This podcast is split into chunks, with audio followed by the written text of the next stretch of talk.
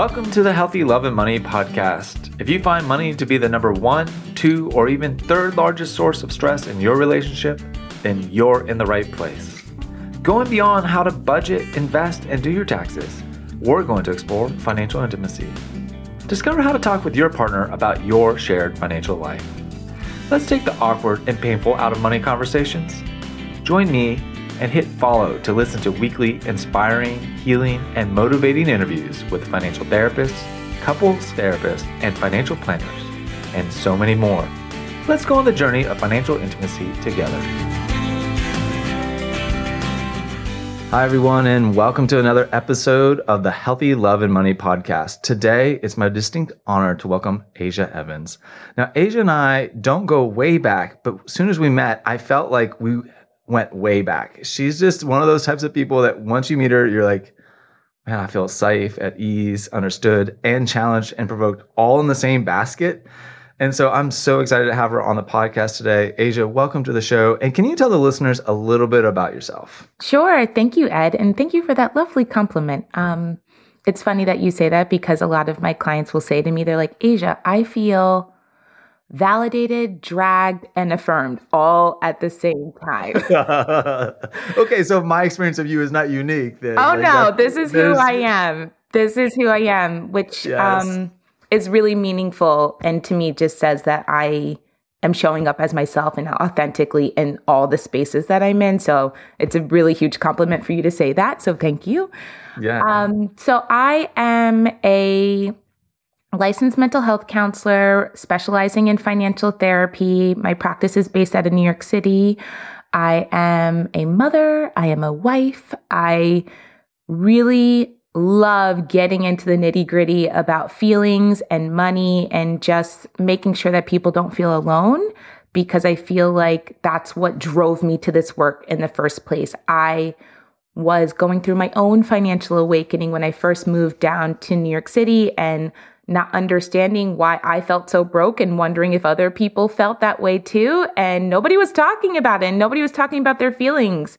And I just thought to myself, I cannot be the only one struggling with this. so I'm glad that you had that thought because there's a lot of people that get stuck thinking they are the only one struggling with this. Yeah, I am, as you can imagine, a verbal processor. And when I am going through things, I'm like, oh no, let's talk about it. Who's talking about this? I need to find the information. I need to find the group of people who are having these types of conversations. And if they're not, then I need to start having them and creating a space to do so. And that's what I did with my practice and ended up finding the Financial Therapy Association, which has just blossomed my love for this work, for these conversations even more. And I cannot help myself but get more entrenched in it. So, yeah, happy to be here. Happy that we have crossed paths because it's nice to have community in having these these hard conversations.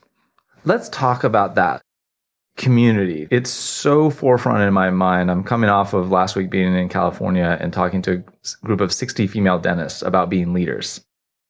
And we were talking about attachment theory and a trauma, probably no surprise to you, but maybe to the listeners, because that was my lens for leadership.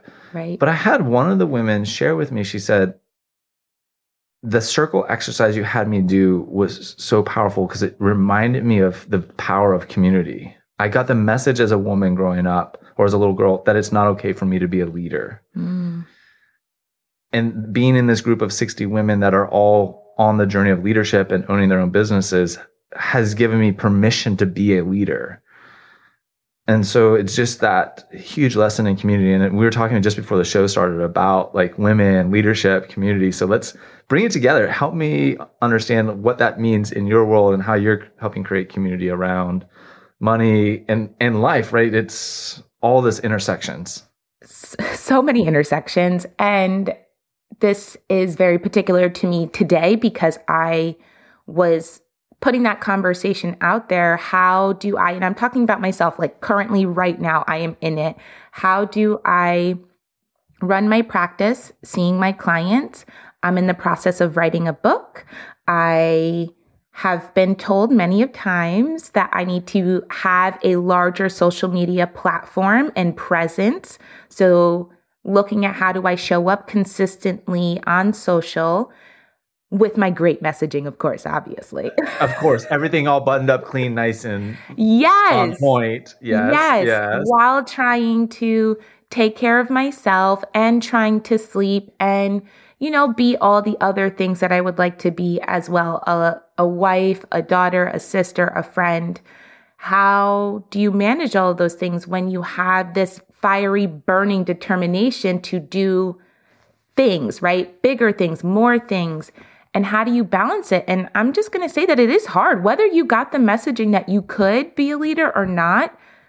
It's hard to figure out how to make that all work when you have certain ways that you want to show up in the world. So, this is definitely a conversation that I am currently asking myself and asking other people how do you do it? And as people say, when you become a parent. I'm a parent of two. It takes a village and it does take a village to raise children, but it also takes a village to just support a human who is trying to take on as much of um, the things that we're trying to take on, right? Like we're taking on whole industries that said certain people don't have access or money means this or, you know, let's just name it. What are the industries and what people groups have been excluded? What are who are we talking about? Yeah, I mean people who look like me. I'm a black woman who comes from upstate New York and I'm talking about money and feelings. So the idea of, you know, the traditional you're sitting down with some white male financial professional doesn't always leave room for me or my clients to feel seen in that process. And what I have found in financial therapy is that there can be a beautiful bridge to figure out how I, as a practitioner, can help my clients feel seen, but then also have these conversations with financial professionals to make sure that there's cultural sensitivity, that there is a level of financial therapy that's involved in the process that allows people to show up as who they are and feel included and feel welcomed. There's I probably failed to practice my really good active listening. I'm gonna just own it on the show, my own vulnerability here, because I got stuck on the like. She's talking about white guys like me.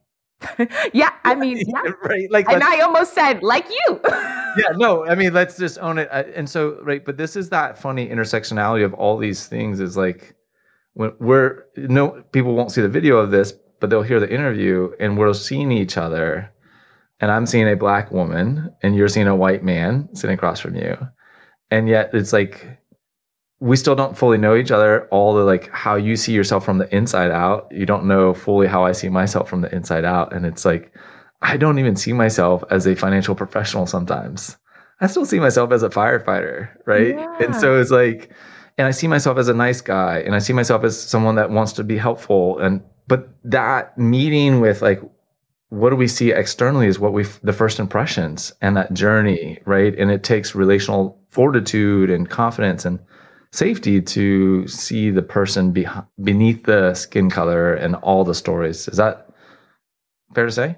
Yeah i would say so. And all and i'll add like you said like your stories but your identities. And there's a level of vulnerability that is just going to be present when it comes to money so when you are opening yourself up to another person, so we're not even talking about the identities that you carry that can be seen or assumed, but we're talking about mm. what it mm. means to then bring those identities to the space and be vulnerable to open up your money things to another person to see them as well.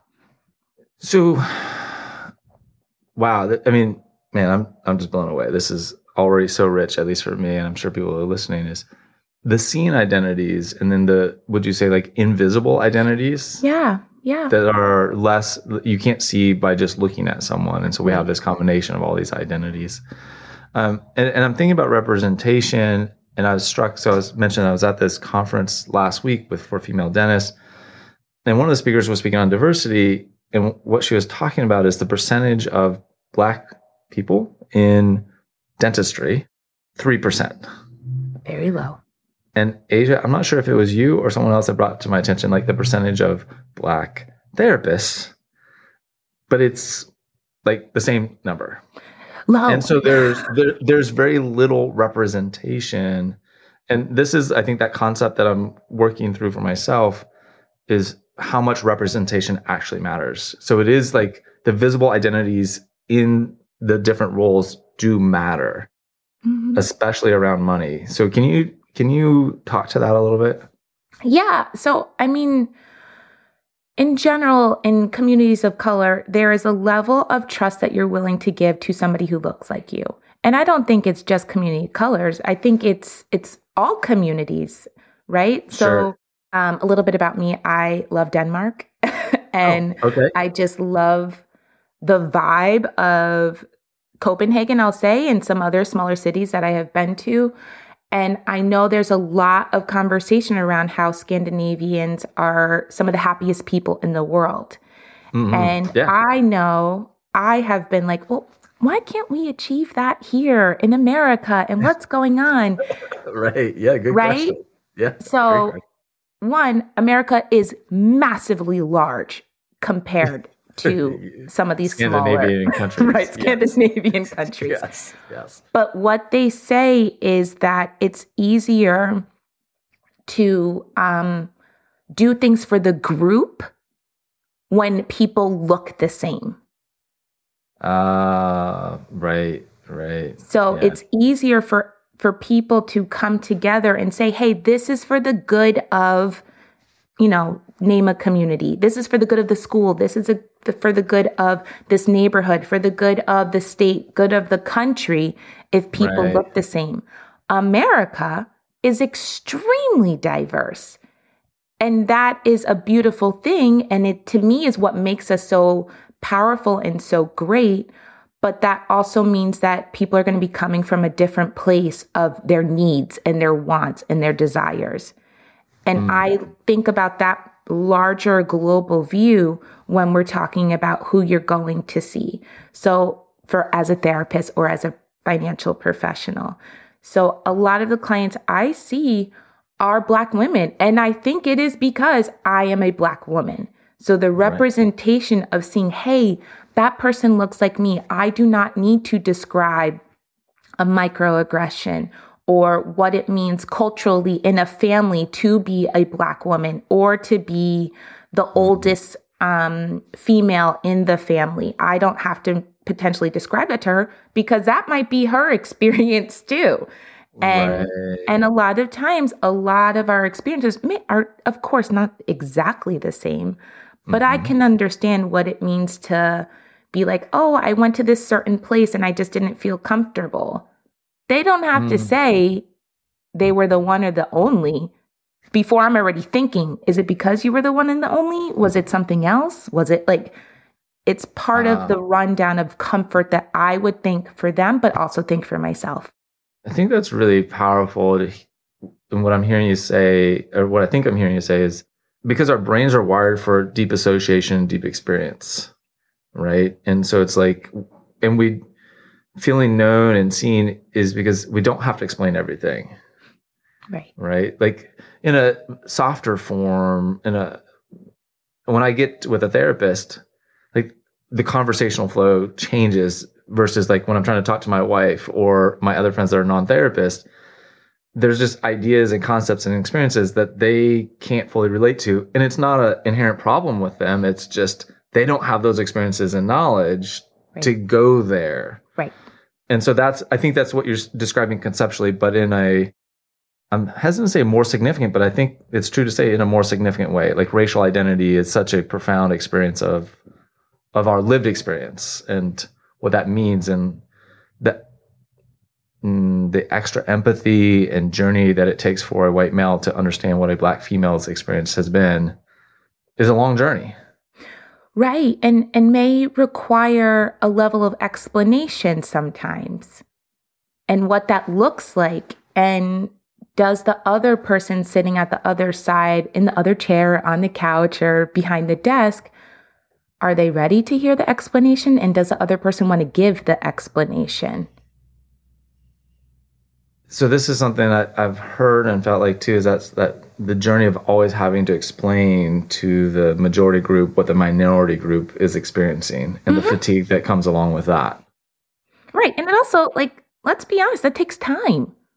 So if you're just, just practically Right? right? Just practically, that takes time. If you were like, hey, I set aside these 45 to 55 minutes for my session, I don't want to waste five minutes explaining to you, like, why my aunt is putting the ham in this one pot because that's the ham pot, right? Or what mac and cheese recipe is the best mac and cheese or why you don't use these kind of potatoes in the potato salad. Like, I, I don't want to explain that. Like, I, I want to talk about the things.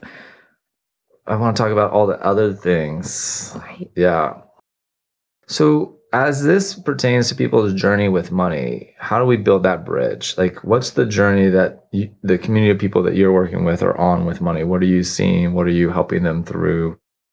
Yeah, so a lot of my clients are, so I see, like I said, a lot of Black women, a lot of people of color, but a lot of them are first generation wealth builders. So they are some of the first people in their family to be making six figures or making high into the six figures and navigating what that means for them. How do they become a steward of their wealth in a way that feels good to them, in a way that per, um, prepares them for their future family, their current family, as well as past generations too. So, and I think many people have used like the sandwich generation.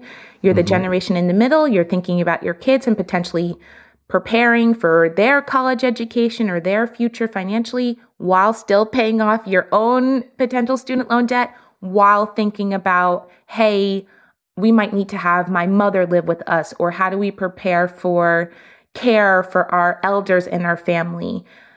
So it's just a lot of my clients are trying to figure out what to do and what's the right thing to do, and may not have had a lot of financial education or emotional space to just be like, hey, I feel really shameful right now. I feel really guilty, or I feel like I should know what I'm doing with my money, or I should be able to help out my family in this way, or boundaries to say no to their families in certain ways. So there's a lot of navigating what it means to be creating wealth and creating generational wealth as well. So, one of the things that stands out, what makes this type of work so challenging and rewarding is that it's not the laws of physics that we're working with. We're working with the rules of cultural competency, really, right? right. And like, at, what's the family expect? What's my culture's expectation of me caring for my family and the multi generational process? And there's the collective U.S. view, but then there's some micro cultural experiences that can be determined by race and ethnicity, by religion, um, I think those are the two big ones I think of first off, right? That are driving what's right. But what that's what I love hearing is people want to do the right thing, but they get lost in the quagmire of what is the right thing to do when there's not clear direction. Right, exactly. How do you walk people through that? How do you help them start to sort through that process?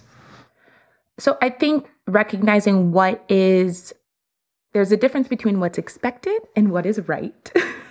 okay. And, yep. How do you differentiate those? And how does that person differentiate it, right? So for me, I might feel one way, but my brother might feel a different way. Right. Even though we're coming from the same family, we were raised in the same household, there are nuances to what might feel right for me versus him. And that then is so individual for my clients, for the people that they surround themselves with. And how do you deal with the potential discrepancy between what's expected? And I joke all the time, and I tell my mom too, when I started making a certain amount of money, my mom's like, oh, here's a bill. And just like gave it to me. She's like, yeah, you, I'm not paying my cell phone bill anymore. You are. Oh. And that was not, it, that is not culturally unexpected at all. Mm. Um, but for some of my white counterparts, people are like, wait, what? I was like, they're like, well, my parents are still paying my cell phone bill. I'm like, yeah, no, I'm that, actually the opposite. so was that something that was known for you or it just wasn't surprised? It wasn't like you're going through your graduate degree to become a therapist. You then start making good money and you tell mom like, yeah, I'm, I actually need to signal to my mom that I'm making this much money so that she knows she can give me the, the bill. Oh yeah, no, no, that was not that was not why we were having that conversation. It was kind of like, yes, I got this job, I've got a raise too. This is fantastic. I'm really excited. But I do think like throughout my life, it wasn't shocking for me to hear her say that. And it wasn't, I wasn't upset or I wasn't mad at her. There was almost a pride attached to it. Like, oh, I can do this. This is great. I can. And navigating the cultural nuances of the expectation of figuring out what's right for you, of the generational differences as well. And right. that looks really different too. So for me, no, my my money story involves like the idea and the the expectation that there would be some way that I might be like giving back or taking care of someone in some capacity. Like my mom can afford her own telephone bill. It's not that she can. It was just that she's like, mm, "You're doing well. Here, you do it." so, and it's right, which I think is an interesting piece. It's not even necessarily needs based. Oh yeah, yeah. Right? It's not even. It's, yes. Maybe it's more symbolic or representational than it is like I don't have the $150 to pay my phone bill. Aja, I need you to pay it. Mm-hmm, right. No. And and for some people it is need based. Like I I am happy to say like this is a privilege that I have had growing up in childhood through now. Like that is a privileged stance for me to be able to take. But for some people it is a need based. For some people it is like I'm helping out the family. Um yeah, but for me it was just my mom's like, "Okay, yeah, you you're making enough." So here's that bill. Hey everyone, thank you so much for listening to the Healthy Love and Money podcast. I'm honored that you spend time with me listening to these incredible interviews. I love working with individuals and couples around their financial life, integrating mental health and relational well being. I'd love to personally invite you into my financial planning practice where I do therapy informed financial planning, bringing together mental health, relationship health, and financial well being. If you're thinking that's the type of help you'd like, Please see the show notes below to schedule your free 30 minute discovery call. And I'll look forward to seeing you and hearing more about your unique story and how I can best support you. Now, back to the show. So, then how do you have those conversations with your husband? I mean, he had to accept that okay. this is this is kind of the way that it is, right? Like he had to learn and figure out that this is how my family operates, the same way that I had to learn and figure out how his family operates. And that's different for everybody, no matter what culture, cultural background or ethnic background or racial background you're coming from, figuring out how to navigate those relationships and what the dynamic, the existing dynamics were before you came into the marriage. Oh, yeah right? So, like, and we all can understand what that means for each other. Like, oh, no, we don't do that. Oh, we do do this. So, right, there's all kinds of micro nuances in every family of the do's and don'ts that are seldom stated, but certainly felt when you come up against them. right, right. Right. For anybody's family, and, you know, when you're entering into somebody else's family, merging families together especially merging families together, right? And the significance and meaning. And that's, I think that to me is part of why money and families become such a lightning rod, right? Is it's, it's so personal, it's so nuanced, and it's, it, I'm not recapturing the words you use exactly, but the, the story, uh, the way I'm rephrasing it is the, the story the family's already living in, mm-hmm. right? Like when you meet that person that person is already playing a role in that family and in that family's story. Yeah. And the same is true for you. You are playing a role in your family and in your family story. And then you, it's like putting a, a drama and a comedy together and then trying to get them to marry and get the storylines to work together. And it just doesn't go so well. Mm-hmm. Right. And there might be some awkward moments in our dramedy now. In our dramedy, right, right, right. And we're trying to figure it out while the couple itself is still trying to make sure that their foundation in love and in respect is still there and intact while the other person is navigating how to enter into the family how to like hopefully yeah. seamlessly like fold into the dynamics that are happening. And what role does a new person play too? So you know, as a therapist and when you have the chance to work with couples, what are some of those exercises or things that you like to do with couples around money and integrating more together. And, you know, my favorite word is financial intimacy. I, I don't know what words you like to use, but. Yeah, I, I use the same words. I use the same thing with financial intimacy and getting financially naked. Oh, um, yeah. I, I, was hoping that would come out. Yeah. Uh, yeah. and just being being honest with each other. So the way I end up working with couples first and foremost is just about communication. I think we do not give enough credit to how powerful communication is and really setting a foundation of being as honest and as transparent in our communication as possible. And when we're uncomfortable, what's coming up that is making a barrier in the ability to be more communicative. So once we've laid that foundation, then it's like, all right, what do we need to talk about with the finances? What is what is part A of the couple feeling? What is part B of the couple feeling? And what what needs to be kind of like attacked, if you will, in terms of crisis? Okay. Is there a crisis? And how do we both come to the same page about what we want to do? What do each of you need uh, is also a big one too. Like, what do you need to feel okay and safe? Mm, that last piece is important, but I want to go back one step. On, is it a crisis? So when you help couples really start working through things, how often is it actually a crisis or has it just become a crisis? I think it's, does that make sense? Yeah. Yeah. So a lot of times when I've worked with couples, they are not in crisis. Yeah.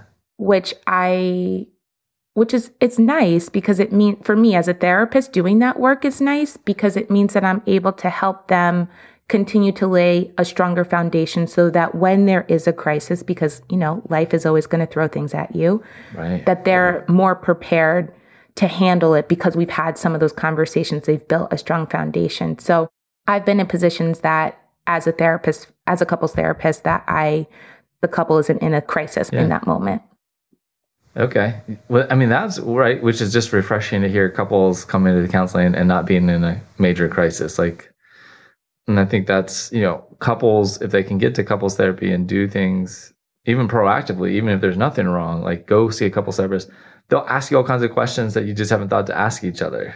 Yes. And exactly. they'll, they'll create uh, what I, I, would call mini crises, where it's just like it, it raises something that you didn't know you even needed to address, but they're also creating that and this is what I think you're saying at the end is that safety to work through that space, right? Because that's when you go through getting to know yourself or your partner more fully, that's where the intimacy comes into play.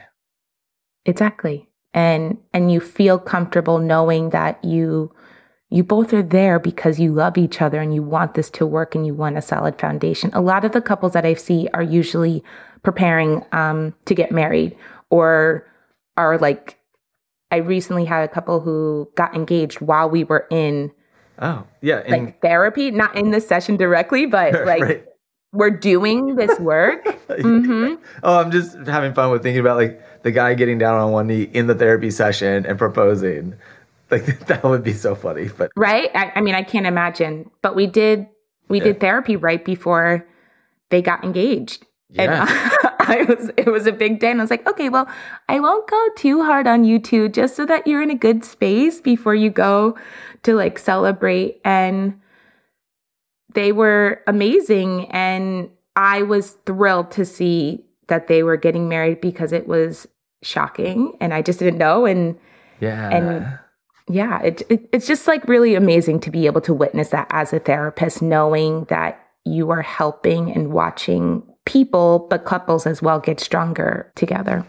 Well, and I think that right, that's part of like when as a couples therapist, I mean, perhaps they were wanting to get engaged, but there was hesitancy to getting engaged. And uh-huh. as a couples therapist, when you start to drain off the relational anxiety, it creates freedom for them to be confident to take that next relational step. Right. Right. But it's like, yep. there's just, there's concerns that people have about being in intimate relationships. And let's just be honest. I mean, the percentage of people that have come from families where loving, healthy relationships were not present or modeled is no wonder we struggle with intimate relationships. Yes. Yes. And the intimacy of being loved too. Ooh, so say more about that. And then I want to pick up on something that I experienced recently that just kind of blew my mind. Yeah. So it's very intimate to be loved and mm. to allow somebody else to to love you, to love you out loud fully. So whether that's with words or affection, for some people, depending upon their family dynamics, that can be uncomfortable. That can feel um, unsettling, even though you love that person, even though you know they love you. Being mushy and holding their hand and hugging them and kissing them and rubbing their arm or, you know, showering them with, I'm so happy and I love you so much. Like, some of those sentiments can be difficult for people to just hear and bear witness to and experience for themselves. Right, right. It's so powerful. And it's like, it's something rewarding in hearing you describe it. So even though I know it in my intellectual head, like you describing, I'm feeling it in my body and that, that feeling, that longing, like as you're just going, it's like, oh yeah. And it, it even evoked that like longing, like, yeah, and my wife and I's own journey. Like, yes, I, I would like even more like touch and that. Like, and and I know it's a journey, right? And we're on our journey, and that's. I mean, I'm in this work because I want to have a great, vibrant marriage, and it's a process. Right. Um, but you, you talk about being loved as an intimate experience, and so this I'm just using this conference because it's just so fresh in my head from last week, and there's so many cool things. But one of the speakers said something really interesting when she started it out, and she said, "I want you to think about." What are you grateful for? Who do you love? Who loves you? Mm-hmm. And that's the one that sent chills down my spine. Mm-hmm. And then what are you, what's your intention for today? Right. And so I don't mean to be glib about intention or gratitude or who do you love, but it seems to me, and this may be some of my own bias, but I think a lot of people are easier, probably faster to say who they love than who loves them. Yes. Yes. So this yes. question or what you're bringing forward is so very powerful. And I've taken those four questions and daily been using them. And I know my own, I look through the lens of attachment theory. So I'm anxiously attached. So I'm worried. I'm always thinking and ruminating about how to love my wife well. Like that in my story, that's the story of my head is like, I'm always thinking about her and how to make her feel loved. Yeah. But what I forget in that anxious attachment is that she actually loves me in return. Mm-hmm. I'm, and I lose sight of that, and it makes her, let's be honest, batshit crazy because she's like, "I love you. I tell you that I love you," and I try to, but it's like my own brain's ability to reflect on that. And so I thought that question was yes. so powerful, and it just picks up on, but that experience of the paradox of I want to be loved, but then once you love, you try to love me, I, I psychologically or physically just yes. withdraw, pull away. Yes. But I want it. And I want you to know that I love you. And I want you to, and a lot of times, and not that this is your experience, but I want you to know that I love you so that you also love me. Mm. Right. But that part can get really deep underneath there. And that's why I said the intimacy of being loved because sometimes it's so deep. You're like, oh, no, I feel uncomfortable, but I love you. like it, it's a very nuanced, complex, you know, dynamic that is playing out sometimes without us even knowing about it. And I think that's why it can be hard to just sit in the, I love you. I just want to hold you and be next to you and kiss your cheeks and, you know, mm. snuggle up. Mm-hmm. there's you know it's it's funny because the words that were coming to mind there's nothing performative in that right? There's an authenticity in what i hear you describing right? And so when we kind of are meshing between these worlds of of love and then money money often doesn't have that non-performative element of i just want to be with you around the money and comfortable and at ease. Mm-hmm. it's like what are you doing? What am i doing for you? How much are we measuring? How much growth? And it's and there's a place for that that way of relating to money but it's underneath i think it's the relational aspect of just being with each other and talking about money and feeling safe and secure that's so hard for so many couples. And it's like yeah. you know i've come to think that a major part of doing money work with couples is helping them feel loved by each other truly feeling loved by each other and then, yes. like, once that foundation is in place, then the money work gets much easier. But if we try to do the money work before you feel relationally secure, then we're just going to end up spinning our wheels. Right. It, it's just a band aid for what you really need to get to, which mm. is, like you said, the deeper root of making sure that both parties feel loved and feel strong in that foundation so that we can start talking about your money stuff, knowing that it's coming from a place of love and genuine care for the other person. So I'm going to take this a, the, that next step deeper. How do you think, in particular, childhood trauma and the various expressions of it map onto people's experiences with money? I'm like it, like skin. it's like like skin, yeah, like skin. It's there, like skin. It.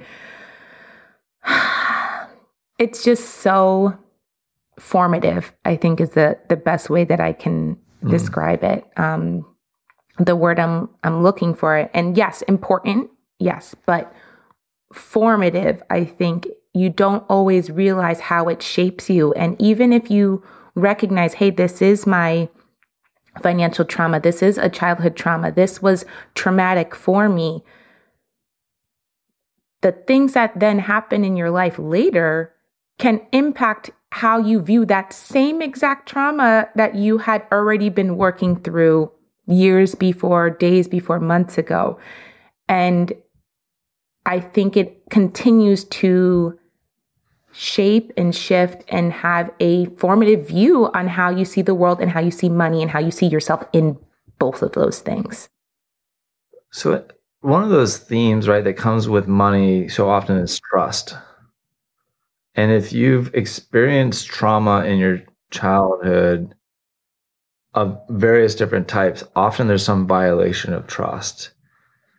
So, like, that's in my mind, one of those big map overs is like, if I've learned to mistrust myself or mistrust others from whatever the source of childhood trauma, how is that then mapping that generalized mistrust map onto my experience of being able to trust or not trust in the money dance? Yeah. And and how do I make peace with it mm-hmm. right. or heal from it right. to then live the way that I may want to live? Right. So, what's the restorative process of being able to trust again? Right. How do I rebuild my ability to trust myself or trust others? Right. And and then to add like what we were just talking about, how do I rebuild that trust? That could be when it's just you right? So you're trying to rebuild that trust when it's when you're not married or when you're not partnered with somebody and you're trying to rebuild that trust for yourself, but then say you decide to partner with someone. Now we're in a whole different ball game because it's not just you, right? right now we're we're bringing that other person's stuff and life yes. into it. So the depths of what we're talking about, the depths of complexity sometimes feel infinite. Yeah, yeah, it just gets so there's so many layers, and so my re- reaction to that is kind of to try to bring it back into some tangibility. Mm-hmm. But like, what was coming to my mind is it's like dropping that food dye in water, right? It just it colors the whole glass. It doesn't just stay in right. one part. Yes. And so it gets, you know, kind of in a more practical, it gets into our physiology, into our cellular structure, as well as our thought and existential meaning making and everything in between. 100%. But then also, what I was thinking about is that developmental lens that you're describing is like, even if you're working through your trauma and your money as a single person, and you get to a, a relative degree of resolve and functioning. As soon as you enter in that intimate partnership, you have to kind of rework through it all again with this person and then, and then what I was, what you didn't say, but I'm sure you're there is then what happens when you bring kids into the, the mix? And now that money trauma and other traumas are all back up on the table for reprocessing again. And I, yes. and I don't know this as firsthand experience because I'm only in the like child raising phase like you. But what I imagine will be interesting is when I become a grandparent. Mm. Oh wow. And I, I haven't even thought about that. Yeah, right. Like, so just, you know, you can put the mental brakes on if you need to. And I'll just say, like, in my own thoughts, I don't spend a lot of time ruminating or thinking about that. But as we're thinking about this developmental, like, I think people get frustrated. Like, why am I dealing with this again? Why am I dealing with these feelings about my mom or my dad or my uncle or whoever it was that left some pain in your life?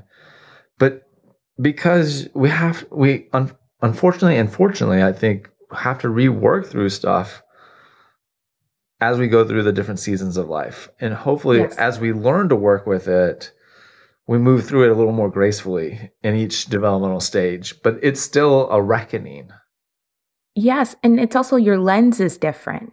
Mm. Right. So, like your lens of, hey, I'm working through my financial traumas and the life that I've lived and my experiences as a single person is different than the lens you would be taking if you were then partnered or married. Yeah. And then different than what you would take if and when you choose to become a parent type of thing. And one example that I have been thinking a lot about is my own money story. And I just remember when I was younger and in middle school and teenage, like high school, yeah. you know, like most teenage kids dealing with self esteem stuff and not feeling cool enough or wanting to feel cooler. Oh, yeah. And to me, right, like I really attached it to money. I felt like it was if I had four pairs of the new hottest sneakers, then I would feel cool. Uh-huh. If I was wearing this, I would feel oh my god better my self-esteem and what i've recognized now with my kids and my kids are very young is i'm already preemptively concerned about what the fashion trends will be and how i will navigate yeah. making sure that they're quote unquote cool enough, but not like getting all of the things just because they want it. And that has nothing to do with my kids. My kids are three and a half and one and a half. That has everything to do with my own money story.